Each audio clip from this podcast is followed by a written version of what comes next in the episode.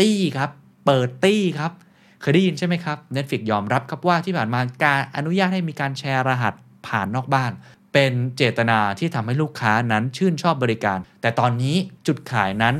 มันอาจจะต้องลดลง ในวันที่ 20 เมษายนครับ หุ้นของเขาเนี่ยร่วงลงไปถึง 35%หลังจากที่ตัวบริษัทของเขา ออกมาเปิดเผยถึงยอด Subscriber หรือยอดสมาชิกนะครับลดลงถึง 200,000 ราย ลองไปดูสาเหตุกันบ้างไหมครับ แล้วเราเรียนรู้อะไรได้บ้าง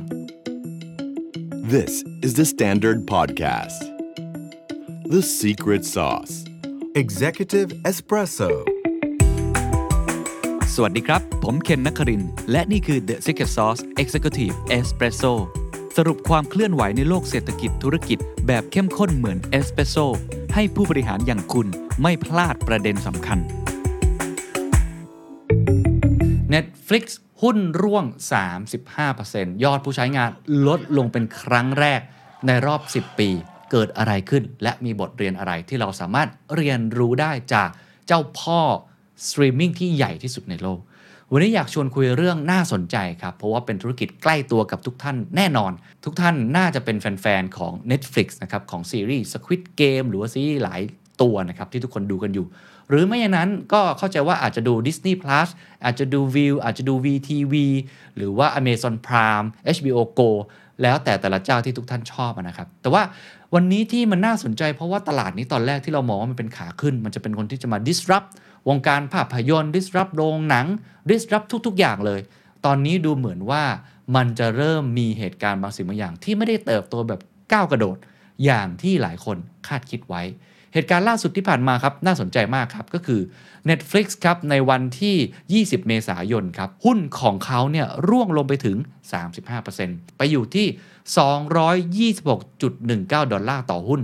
หลังจากที่ตัวบริษัทของเขา ออกมาเปิดเผยถึงยอด Subscriber หรือยอดสมาชิกนะครับ ลดลงถึง 200,000 รายในช่วงที่ผ่านมา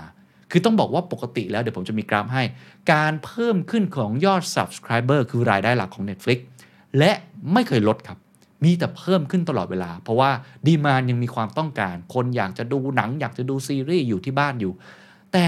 มีเหตุการณ์ที่ผ่านมาคือมันลดครับ ลดมันคิดได้ 2 อย่าง 1. คนสมัครเพิ่มน้อยลง 2. มีคนบอกเลิกสมาชิกครับ ซึ่งอันนี้ในทางธุรกิจถือว่าเป็นเรื่องใหญ่ แม้ว่าตัวเลขอาจจะยังดูไม่เยอะ แล้วเขายังเป็นเจ้าตลาดอยู่ ยังมี 200 กว่าล้าน subscriber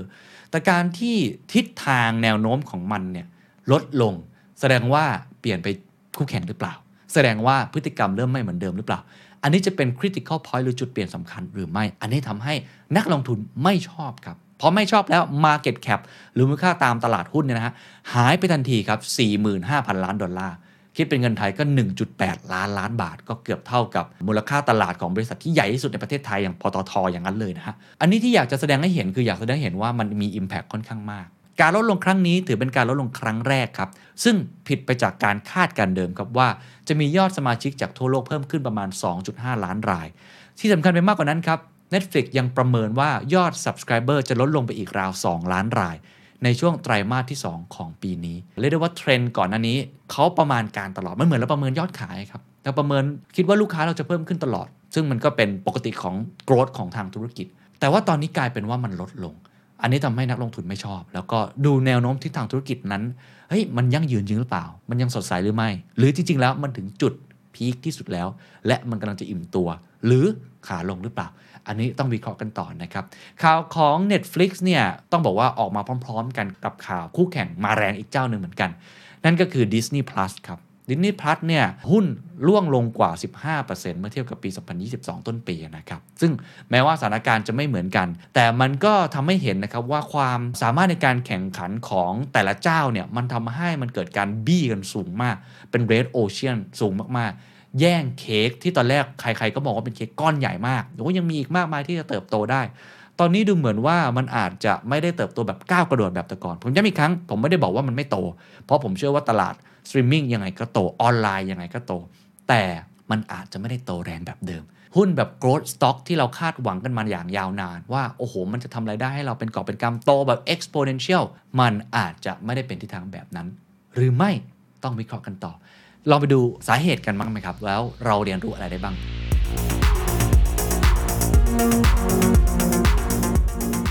ข้อที่ 1 ต้องไปดู cost structure ก่อน โครงสร้างรายได้ของ Netflix ตรงไปตรงมาครับ 99.39%ผมใช้คำว่า 100%เลยแล้วกัน มาจาก subscription based business model ซึ่ง โอ้โห ผมเคยจัดไป 2-3 ตอนแล้ว เป็นโมเดลแห่งยุคเนาะเพราะว่าเขาอยู่กับเรายาว เขาจ่ายเงินเราทุกเดือน นักลงทุนชอบครับ เพราะมันคาดการรายได้ได้ แล้วก็ถ้าดูยอด subscriber global page member เนี่ยฮะทั่วโลกในปี 2021 ที่ผ่านมาเนี่ยตัวเลขอยู่ที่ประมาณ 221 ล้าน member ก็ถือว่าสูงที่สุดนะครับ แล้วก็มันก็เลยตั้งเป้าให้สูงขึ้นไปเรื่อยๆ แต่ก็มาเจอกับสถานการณ์ที่ทำให้มันไม่เหมือนเดิม รายได้ก็ยังเติบโตดีครับ ถ้าย้อนกลับไปเนี่ยตั้งแต่ปี 2013 เนี่ยนะฮะ โอ้โห Netflix นี่โต ก้าวกระโดดตลอดเวลาเลยนะครับ อย่างเช่น ปี 2015 นะครับ ตอนนั้นเนี่ยรายได้อยู่ที่ประมาณ 6,788 ล้าน US ดอลลาร์ ล่าสุดปี 2021 ที่ผ่านมา revenue นะครับ อยู่ที่ 29,600 ล้านดอลลาร์สหรัฐ มาจิ้นดีด้วยนะฮะ เพราะว่า operating income อยู่ที่ประมาณ 6,000 ล้าน net income หลักๆ เนี่ยมากกว่า 5,000 ล้าน นั่นจริง ๆ แล้วผมต้องย้ำตรงนี้อีกครั้งว่า มันยังมี แนวโน้มของรายได้ที่ดีอยู่ การเติบโตที่ดีอยู่ ไม่ได้หมายความว่าการลดลงของสมาชิกในครั้งนี้ทำให้เขาสั่นสะเทือนเยอะแยะขนาดนั้นไม่ใช่ แต่ critical point ต้องใช้คำนี้คือถึงจุดพีคจริงหรือเปล่า ก่อนหน้านี้ครับหนึ่งในกลยุทธ์หลักของเขาที่ทำให้ผู้คนติดหนึบมากที่สุด ซึ่งเป็นหัวใจสำคัญนะ เวลาดู subscription based model เนี่ยเขาจะดูว่า คุณทำให้คนที่เป็น member ต่ออายุสมาชิกหรือเปล่า เพราะถ้าไม่ต่อเกมก็จบถูกไหมครับ และนอกจากจะต่อแล้วจะต้องหาคนใหม่ ๆ มาให้ได้ตลอด อันนี้เป็นหัวใจสำคัญมาก ๆ ที่จะรักษา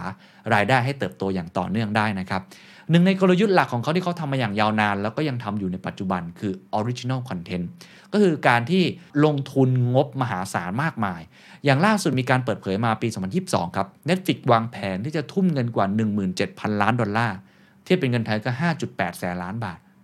5.8 แสนล้านบาทสำหรับการสร้างคอนเทนต์ที่ทุกคนติดหนึบกันแบบนี้แหละครับ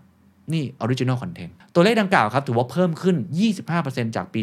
2021 และถ้าเราเทียบ 2 ปี ก็คือก่อนช่วงโควิดประมาณนั้นนะฮะเพิ่มขึ้นประมาณ 57%ก็คือตอนนั้นอยู่ที่ประมาณ 1,800 ล้านดอลลาร์เขาคาดหวังมากว่าการลงทุนดังกล่าวครับจะคุ้มค่า และช่วยให้กระแสเงินสดในปี 2022 เป็นบวกให้ได้ จากรูปนะครับกราฟถ้าใครดู YouTube ก็จะเห็นนะครับว่า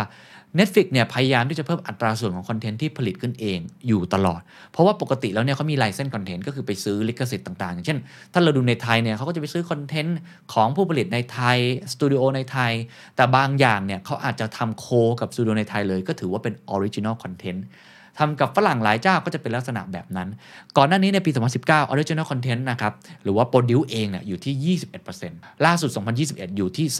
34% คำถามคือทำไมต้องยิ่งเพิ่ม Original Content เพราะมันยิ่งสร้างความแตกต่าง มันคือ differentiation ถ้าคอนเทนต์ไม่ต่าง คอนเทนต์คุณไปซื้อลิขสิทธิ์มา มีหนังเรื่องนี้เหมือนกัน มีหนังเรื่องนั้นเหมือนกัน มันก็มีประโยชน์ คุณจะไปดูเจ้าไหนก็อาจจะคล้ายๆกัน เพราะฉะนั้นซีรีส์ที่เป็นซีรีส์ยอดฮิตของเขา หัวหน้าฮงอย่างนี้นะที่หลายคนชอบใช่ไหมครับ Crash Landing on You Squid Game Black Mirror Stranger Things หรือว่าล่าสุดอย่าง 25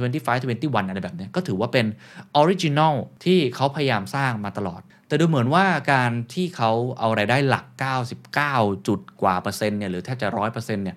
กับเรื่องนี้เนี่ยมันก็อาจจะไม่ยั่งยืนอีกต่อไป ก็ต้องดูต่อไปว่าเขาจะกระจายความเสี่ยงหรือเปล่า เพราะถ้าเราดูจากดิสนีย์เนี่ยดิสนีย์เนี่ยเขามีหลายธุรกิจด้วย ก็ต้องลองดูนะครับ เพราะว่าบางคนก็บอกว่าเฮ้ยก็เขาทำธุรกิจนี้มันก็ถูกต้องแล้ว หน้าที่เขาคือต้องทำให้ตัว subscriber เนี่ยเพิ่มขึ้น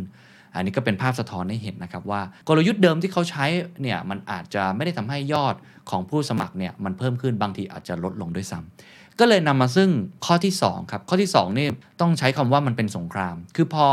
Netflix ทำมา 10 กว่าปีเนี่ยมันก็เริ่มเกิดคู่แข่งใหม่ๆเกิดขึ้น อันนี้ปฏิเสธยากนะครับ เพราะทุกคนเห็นแล้วว่าตลาดนี้มันน่าสนใจ ถ้าลองดูจากกราฟครับ อันนี้ทำมาจาก Parrot นะฮะซึ่งน่าสนใจมาก ตลาด global เราจะเห็นเลยนะครับว่า Netflix เนี่ยกินส่วนแบ่งวิดีโอสตรีมมิ่งค่อนข้างมากคือ 50.2%แต่ว่ามันมีเจ้าอื่นๆที่ทำได้ดีมากขึ้น Prime Video อันนี้ถือว่า hot นะฮะของ Amazon อ่า Disney Plus HBO Max หรือว่า HBO Go Apple TV Hulu Paramount หรือว่าในเมืองไทยเองก็มี WeTV นะครับของ Tencent หรือว่าอาจจะเป็นตัวที่ค่อนข้างได้รับความนิยมอย่างวิวที่เป็นเกาหลีซีรีส์อะไรแบบนั้น มันก็เลยมีคู่แข่งเพิ่มมากขึ้น แล้วไอ้คู่แข่งที่เพิ่มมากขึ้นเนี่ย มันดันเป็นคู่แข่งที่เขาเป็น content creator เองด้วย ก็คือเป็นเจ้าของคอนเทนต์เขาไม่ได้เป็นคนที่ทำแพลตฟอร์ม อย่างเช่นยกตัวอย่างอย่างดิสนีย์อย่างเงี้ยดิสนีย์เนี่ยถอดลิขสิทธิ์หนังของตัวเองออกหมดเลย คุณอยากดูดิสนีย์คุณอยากดูเรื่องมาเวลคุณอยากดูเรื่องอะไรที่เกี่ยวข้องกับ Star Wars หมดสิทธิ์ครับคุณดูใน Netflix ไม่ได้ ซึ่งเป็นหนึ่งในกลยุทธ์ของเขาอยู่แล้ว เพราะฉะนั้นเนี่ยบลูมเบิร์กเลยระบุเลยนะครับว่า Netflix จะไม่มีวันเข้าถึงรายการทีวี หรือภาพยนตร์ทุกรายการ เพราะว่าการเข้าถึงลิขสิทธิ์ต่างๆ ตอนนี้มันลดลงเมื่อ บริษัทต่างๆเนี่ยที่เป็นบริษัทบันเทิงหันมาทำแพลตฟอร์มของตัวเอง เพราะฉะนั้นมันไม่มีบริษัทใดสามารถผูกขาดความคิดสร้างสรรค์ได้เราจะได้เห็นนะครับว่า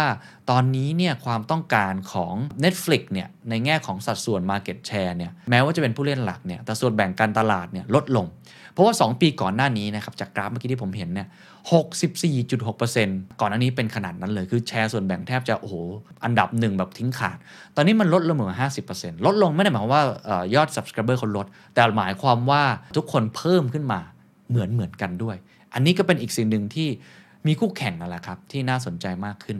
นอกจากนี้ถ้าเกิดดู analysis ในแง่ของพิจารณาแค่สหรัฐประเทศเดียวสหรัฐนี่เป็นประเทศที่ค่อนข้าง advanced ใช่ไหม sophisticate ระดับหนึ่งนะครับเขาบอกว่าส่วนแบ่งสมาชิกของ Netflix ในสหรัฐอเมริกาลดลงถึง 31%ใน 1 ปี ดูตัวเลขก็น่าจะเห็นว่า Amazon Prime ครับใครเป็นเพื่อนอยู่อเมริกาก็จะเห็นว่า Prime เนี่ยค่อนข้างได้รับความนิยมถูกจริต ในประเทศไทยเราก็ต้องบอกว่า WeTV เอง Disney Plus เอง หรือว่าคนที่เป็นลักษณะทำแบบวิวเนี่ยก็ได้รับความนิยมเพิ่มมากขึ้นเช่นเดียวกันอัน Netflix ไม่ได้ทิ้งขาดแบบแต่ก่อน ข้อมูลจาก Parrot แล้วก็ a m p e r Store ได้เห็นว่า Netflix ครับ ซึ่งเคยเป็นหนึ่งในผู้เล่นร่วมกับ 2-3 รายในตลาด ตอนนี้มีอีกโอ้โห เป็นถ้ารวมจริงๆเป็น 10 รายนะครับ มากขึ้นกว่าเดิม เพราะฉะนั้นเขาไม่ใช่คนเดียวอีกต่อไป ยกตัวอย่างอย่าง Hulu เนี่ยถือได้ว่าเป็น original content ของวงการสตรีมมิ่งในสหรัฐนะครับเริ่มต้นมาตั้งแต่ปลายปี 2550 10 กว่าปีแล้ว ซึ่งเป็นเวลาที่ Netflix เริ่มเปลี่ยนธุรกิจตัวเองเหมือนกันจากแค่ให้เช่า DVD อะไรเงี้ยก็มาทำบริการสตรีมมิ่งเนี่ยเขาใช้กลยุทธ์ที่ค่อนข้างต่างจาก Netflix อย่าง Hulu เองเนี่ยคือเทียเนี่ยมีเทียของผู้ใช้เนี่ยไม่เหมือนกัน ไล่ตั้งแต่ในระดับต่ำที่มีโฆษณา Netflix นี้ต้องจ่ายเอาพูดตรงๆก็ราคาก็อาจจะสูงกว่าค่าเฉลี่ยของตลาด แต่ว่าอย่าง Hulu เนี่ยจ่ายถูกกว่านั้นได้ แต่ยังมี ad มีโฆษณาอยู่ ก็คือมีหลาย tier ทำให้เกิดความหลากหลายของผู้ใช้งานมากขึ้น คือ Netflix เขามองว่าตัวเองเป็นพรีเมียม แต่ถ้าเราดูเจ้าอื่นในตลาด เอาในประเทศไทยก็ได้เราก็จะเห็นนะครับ ผมมีโอกาสได้พูดคุยกับเจ้าอื่นๆ บางทีเขาไม่ได้มองตัวเองเป็นเป็นแบบนั้น เป็น mass มากกว่า เพราะฉะนั้นบางทีให้ชมฟรีเลยด้วยซ้ำแต่มีโฆษณาคั่นเขาก็หารายได้จากสปอนเซอร์ได้ นักวิเคราะห์นะครับ คุณ Michael Morris จาก Guggenheim Partners นะครับ กล่าวกับบุมเบิร์กว่า ในปีที่แล้วครับ Hulu สร้างรายได้จากโฆษณาถึง 3,000 ล้านดอลลาร์ โดยมีสมาชิกประมาณ 88% เลือกแผนรองรับโฆษณาก็คือไม่จ่ายเงินแพงอ่ะยินดีที่จะมี ad เข้ามานะก็มีรายได้ไม่ใช่แค่ตะกร้าใบเดียว มีจากอื่นด้วย เพราะฉะนั้นจะเห็นได้ว่าถึงแม้ตัวคอนเทนต์ของเขาอาจจะไม่ได้มี original content ที่เป็นกระแสทั่วโลกอย่าง Squid Game อย่าง Netflix ฮะแต่ว่าก็ถือได้ว่าเป็นคู่แข่งที่สำคัญไม่แพ้กัน ตอนนี้ก็เป็นอีกกลยุทธ์หนึ่งที่แต่ละเจ้าก็พยายามงัดออกมาเพราะฉะนั้นตรงนี้ก็เป็นความเป็นจริงของโลกนะครับ การแข่งขันมันก็ต้องเกิดขึ้น แต่ละคนก็ต้อง differentiate ออกมานะครับ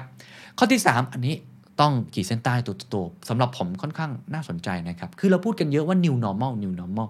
ไปออนไลน์หมดแน่นอนทุกอย่างไปอย่างนั้นหมดแน่นอน จริง ๆ มันมีคนที่พูดถึงเรื่องนี้ พอสมควรอยู่แล้วว่ามันจะกลับไป o normal บ้างในบางเรื่อง ไม่ได้บอกว่าโลกจะกลับไปสู่จุดเดิมไม่ใช่ แต่อะไรที่มันเป็น pent up demand พีคจนเกินไปในช่วงโควิดและมันไม่จีรันมันอาจจะกลับมาสู่จุดเดิมได้ หรือมันอาจจะกลับมาไม่สู่จุดเดิม แต่มันไม่ได้โตแบบก้าวกระโดด ผมว่าชัดเจนคือหุ้นเทคในตอนนี้ครับล้มละเนระนาดเพราะว่ามันถึงจุดพีคไปนานแล้ว ตอนนี้มันอยู่ในช่วงที่โลกกลับมาเปิดเป็นปกติแล้วนะครับผมไปลอนดอนมาหรือว่าเพื่อนผมไปอเมริกามาเนี่ยบอกว่าโควิดแทบไม่อยู่ในพจนานุกรม คือไม่ใส่หน้ากากกันแล้ว ใช้ชีวิตเหมือนปกติแล้ว ก็เลยทำให้โลกนี้กลับมามีชีวิตแบบ outdoor อีกครั้ง กลับมาใช้ชีวิตไปกินข้าวอีกครั้ง กลับไปดูกีฬาอีกครั้ง ข้อมูลจาก CNBC ระบุครับว่าอีกหนึ่งสาเหตุสำคัญ ที่ฉุดรั้งการเติบโตของ Netflix ก็คือการที่เลิกล็อกดาวน์กลับมาใช้ชีวิตนะกลับมาเหมือนเดิม ก่อนหน้านี้ทุกคนอยู่แต่บ้านครับ มันก็เลยเติบโตแบบก้าวกระโดด ไม่รู้จะทำอะไร ก็ต้องดู Netflix ต้องเล่นเกม ต้องเล่นคริปโต ตอนนี้มันอาจจะไม่ใช่แบบนั้นแล้ว ดูกราฟครับบุมเบิร์กทำกราฟมาค่อนดีครับ ตั้งแต่ปี 2016 เป็นต้นมากราฟก็กระโดดขึ้นมาตลอด ทุกๆ ปีเขาบอกว่า Netflix จะเติบโตแบบ double digit คือตัวเลข 2 หลักเสมอ ก็ถือว่าเป็น growth stock ที่ค่อนข้างแข็งแรง แต่ว่าในช่วงโควิดครับ ลองดูครับ 2020 ครับ ตอนนั้นหุ้นอยู่ที่ประมาณ 300 จุด ขึ้นไป 2021 ช่วงปลายปลายปีถึง 700ฮะออกมาเนี่ยขึ้นถึงประมาณ 70%ก็ The Queen's Gambit ที่ไปเล่นหมากรุกนะมี Squid Game อะไรแบบนี้นะฮะ โอ้โห ต้องบอกว่ามันเติบโตตัวเลข 2 หลักมาตลอด แต่ทุกท่านดูครับ พอจบโควิดครับ หรือว่ากลายเป็นโรคประจำถิ่นในต่างประเทศก่อนเนี่ยนะฮะ ลงมาแบบไม่น่าเชื่อครับ ตอนนี้อยู่หลัก 200 ฮะ โอ้โห ผู้คนเริ่มใช้เวลาแบบบนแพลตฟอร์มเนี่ยน้อยลง เนื่องจากออกไปใช้ชีวิตข้างนอกมากขึ้น ที่เขาโหยหา ก็คืออาจจะเป็นเรื่องของ pent-up demand ในเรื่องการกินข้าวนอกบ้านอะไรแบบนี้ด้วย ตรงนี้ตัวเลขบอกแบบนี้ทุกท่านคิดยังไงลองคอมเมนต์กันมา จริงไหมครับที่ทุกท่านดู Netflix น้อยลงสำหรับผม จริงส่วนหนึ่งแน่นอน เพราะสิ่งที่ผมทำอยู่คือผมทำ online content ทำใน YouTube เนี่ยรายการ The Secret Sauce เป็นตัวอย่างหรือใน The Standard เราเห็นเลยว่าตัวเลข demand มันไม่ได้ก้าวกระโดดเหมือนในช่วงโควิด ผมจำได้ตอนที่ผมทำช่วงโควิดเนี่ยโอ้ยอดวิวผมเป็นแสนทุกตัว ตอนนี้แล้วแต่ตัวแน่นอนมันเติบโต มันทำให้ user ผมเพิ่มขึ้น แต่ว่าผมเชื่อว่าหลายคนอาจจะไม่ได้ดูเยอะเหมือนตอนช่วงโควิดแน่นอนอาจจะเป็นแฟนคลับอาจจะยังติดตามอยู่ สิ่งที่เกิดขึ้นก็คือเขาออกไปใช้ชีวิตมากขึ้น ตัวผมเองก็เป็นครับ เราออกไปใช้ชีวิตมากขึ้น อันนี้เป็นเหตุผลหนึ่งที่น่าสนใจ แล้วก็ต้องดูต่อด้วยว่าในปีหน้า ที่โควิดมันกลายเป็นโรคประจำถิ่นจริง ๆ แต่ละประเทศเอเชีย ฝั่งญี่ปุ่น ฝั่งจีน ฝั่งไทยเริ่มกลับมาเป็นปกติเหมือนในฝั่งยุโรป หรือว่าในฝั่งที่สหรัฐอเมริกา คนที่ใช้งานวิดีโอสตรีมมิ่งจะเป็นยังไงน่าติดตามต่อนะครับ นอกเหนือจากนี้ครับยังมีอีกเรื่องหนึ่งที่น่าสนใจก็คือคุณ Russ Mould ครับผู้อำนวยการด้านการลงทุนของ AJ Bell กล่าวว่า ปัญหาใหญ่อีกอย่างหนึ่งของ Netflix คือการที่ปล่อยให้ลูกค้ายกเลิกการใช้งานง่ายเกินไป พร้อมเสริมว่าผู้บริโภคที่รู้สึกแย่จากภาวะเงินเฟ้อครับทำให้ต้องค้นหาวิธีประหยัดเงินในกระเป๋า และหยุดการใช้งานบริการสตรีมมิ่งเป็นวิธีที่รวดเร็วในการประหยัดเงิน อันนี้ก็เป็นอีกทฤษฎีหนึ่งแล้วกันเนาะว่าเศรษฐกิจไม่ค่อยดีสหรัฐเนี่ยเงินเฟ้อข้าวของแพง บ้านเราเนี่ยโอ้โหต้องบอกว่าไม่ใช่แค่ตัวเงินเฟ้ออย่างเดียว แต่ค่าแรงมันไม่ขึ้นตามด้วย วิธีการประหยัดอย่างหนึ่งนอกจากช้อปปิ้งน้อยลงแล้วก็ยกเลิกไอ้พวกสมาชิกอะไรต่างๆเนี่ยที่ทำให้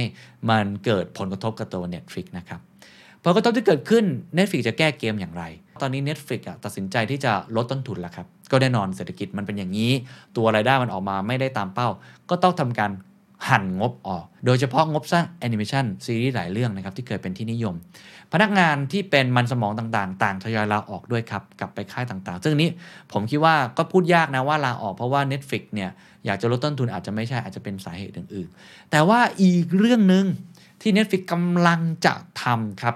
และทำไปบ้างแล้วในบางประเทศ ผู้บริโภคไทยได้ยินแล้วหนาวๆร้อนๆครับก็คือตี้ครับเปิดตี้ครับเคยได้ยินใช่ไหมครับ เปิดตี้คืออะไรก็คือการที่เราเนี่ยแชร์รหัสของเราเนี่ยให้กับคนอื่นๆ คือมันมี family อยู่แล้วหลายคน ผมก็เป็น family อยู่กับสี่ห้าคนหารกับเพื่อนๆ เดือนหนึ่งมันก็ไม่แพงมาก แต่เรายังทำการแชร์รหัสด้วย เช่น ผมอาจจะดูกับครอบครัวผมที่บ้านผม ผมอาจจะให้หลานผมดูด้วย เอารหัสเราไปสิไปแอบดูเขาเรียกว่าบ้าน Netflix ตั้งตี้ หรือว่าการที่เราเอารหัสของเราเนี่ยไปให้กับคนอื่นที่ไม่ได้อาศัยอยู่ในบ้าน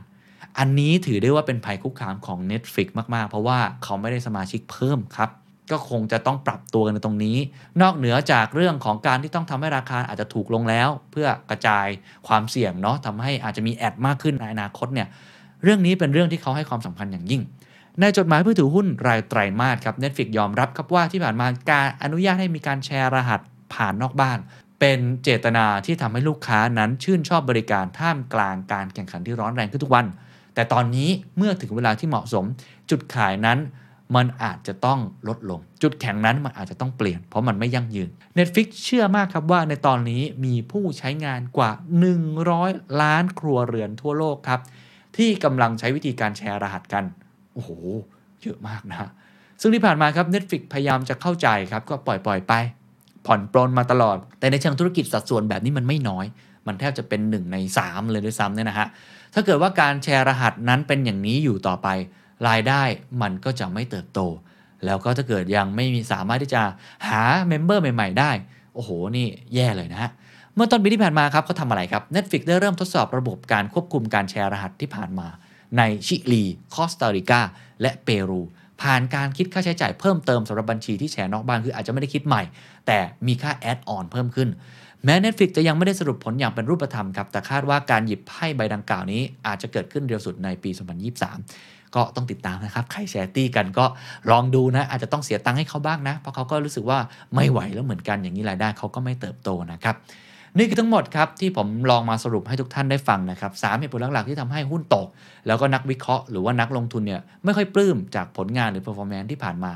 1ครับเรื่องของ cost structure เพราะว่าเขาเอา subscriber เป็นหลักนะครับ ก็อาจจะทำให้มันไม่มีไข่ใบอื่น ที่ทำให้เขาหารายได้อื่นด้วย รวมทั้งการที่จะยึดเรื่องของผู้บริโภคที่เป็นลูกค้าของเขาเนี่ยให้อยู่ต่อเนี่ยมันยังแก้เกมได้ค่อนข้างยากจากข้อที่ 2 ก็คือคู่แข่งเพิ่มมากคือต้องช่วงชิงกันแข่งขันหลากหลายรูปแบบ Netflix ที่ positioning ตัวเองเป็นพรีเมียมก็อาจจะเสียเปรียบบ้างในบางกรณี และอันที่ 3 ครับ โลกมันกลับมาเป็นลักษณะแบบที่มีชีวิตอีกครั้ง คนกลับมา outgoing ออกมาใช้ชีวิต ซึ่งอันนี้ผมไม่รู้ว่ามันจะยั่งยืนหรือเปล่า ผมไม่รู้ว่ามันจะกลับมาแล้วหายไปเลยหรือเปล่า คือไม่กลับไปดูและยกเลิกแล้วยกเลิกเลยหรือเปล่า อันนี้ต้องลองดูแต่ผมลึกๆ ผมเชื่อว่ามันคงไม่ได้กลับไปสู่จุดเดิมในปี 2019 แต่อย่างน้อยเนี่ยมันอาจจะไม่ได้ถึงขั้นแบบพีคสุดๆ แบบปี 2021 หรือ 2020 ที่ผ่านมา นี่คือ 3 เหตุผลหลักๆ ที่ลองวิเคราะห์กันดู ทุกท่านคิดเห็นยังไง ลองคอมเมนต์กันเข้ามาได้นะครับ สุดท้ายจริงๆครับ ผมคิดว่าเรื่องนี้น่าสนใจ เพราะอะไร เพราะว่ามันเป็นบทเรียนที่ดีกับพวกเราครับ ว่าธุรกิจแม้ว่าเราจะเป็นเจ้าใหญ่ที่สุดในตลาด แม้ว่าเราจะแข็งแกร่งที่สุดในตลาด แม้ว่าคนอื่นอาจจะมองว่าเราจะเป็นคนที่มา disrupt เขาเรากำลังเป็นคนที่มาแรงสุดๆเลย แต่ในทุกธุรกิจครับ ความยั่งยืนหรือระยะยาวลองเทอมต่างหากที่จะเป็นตัวชี้วัดว่าคุณเจ๋งจริงหรือเปล่า ระหว่างทางที่คุณกำลังเติบโตอยู่ มันจะมีอุปสรรคต่างๆ มากมาย และในเมื่อคุณเป็นกลุ่มธุรกิจ โดยเฉพาะลักษณะแบบนี้เนี่ยคือออนไลน์ เป็นกลุ่มธุรกิจที่เป็นเทคเป็นอะไรที่เป็น growth stock เนี่ยมันไม่สามารถที่จะเมนเทนกราฟให้โตแบบ exponential ได้หรอก จะทำอย่างไรที่คุณยังเติบโตได้ แต่มันไม่ได้ เร่ง speed เหมือนแต่ก่อน แล้วนักลงทุนยังเชื่อ และเห็นความยั่งยืนของมันได้ อันนี้เป็นบทเรียนที่น่าสนใจ ต้องดูกันต่อไปครับว่า Netflix จะแก้เกมยังไง และวงการวิดีโอสตรีมมิ่งจะเป็นอย่างไรต่อไป สวัสดีครับ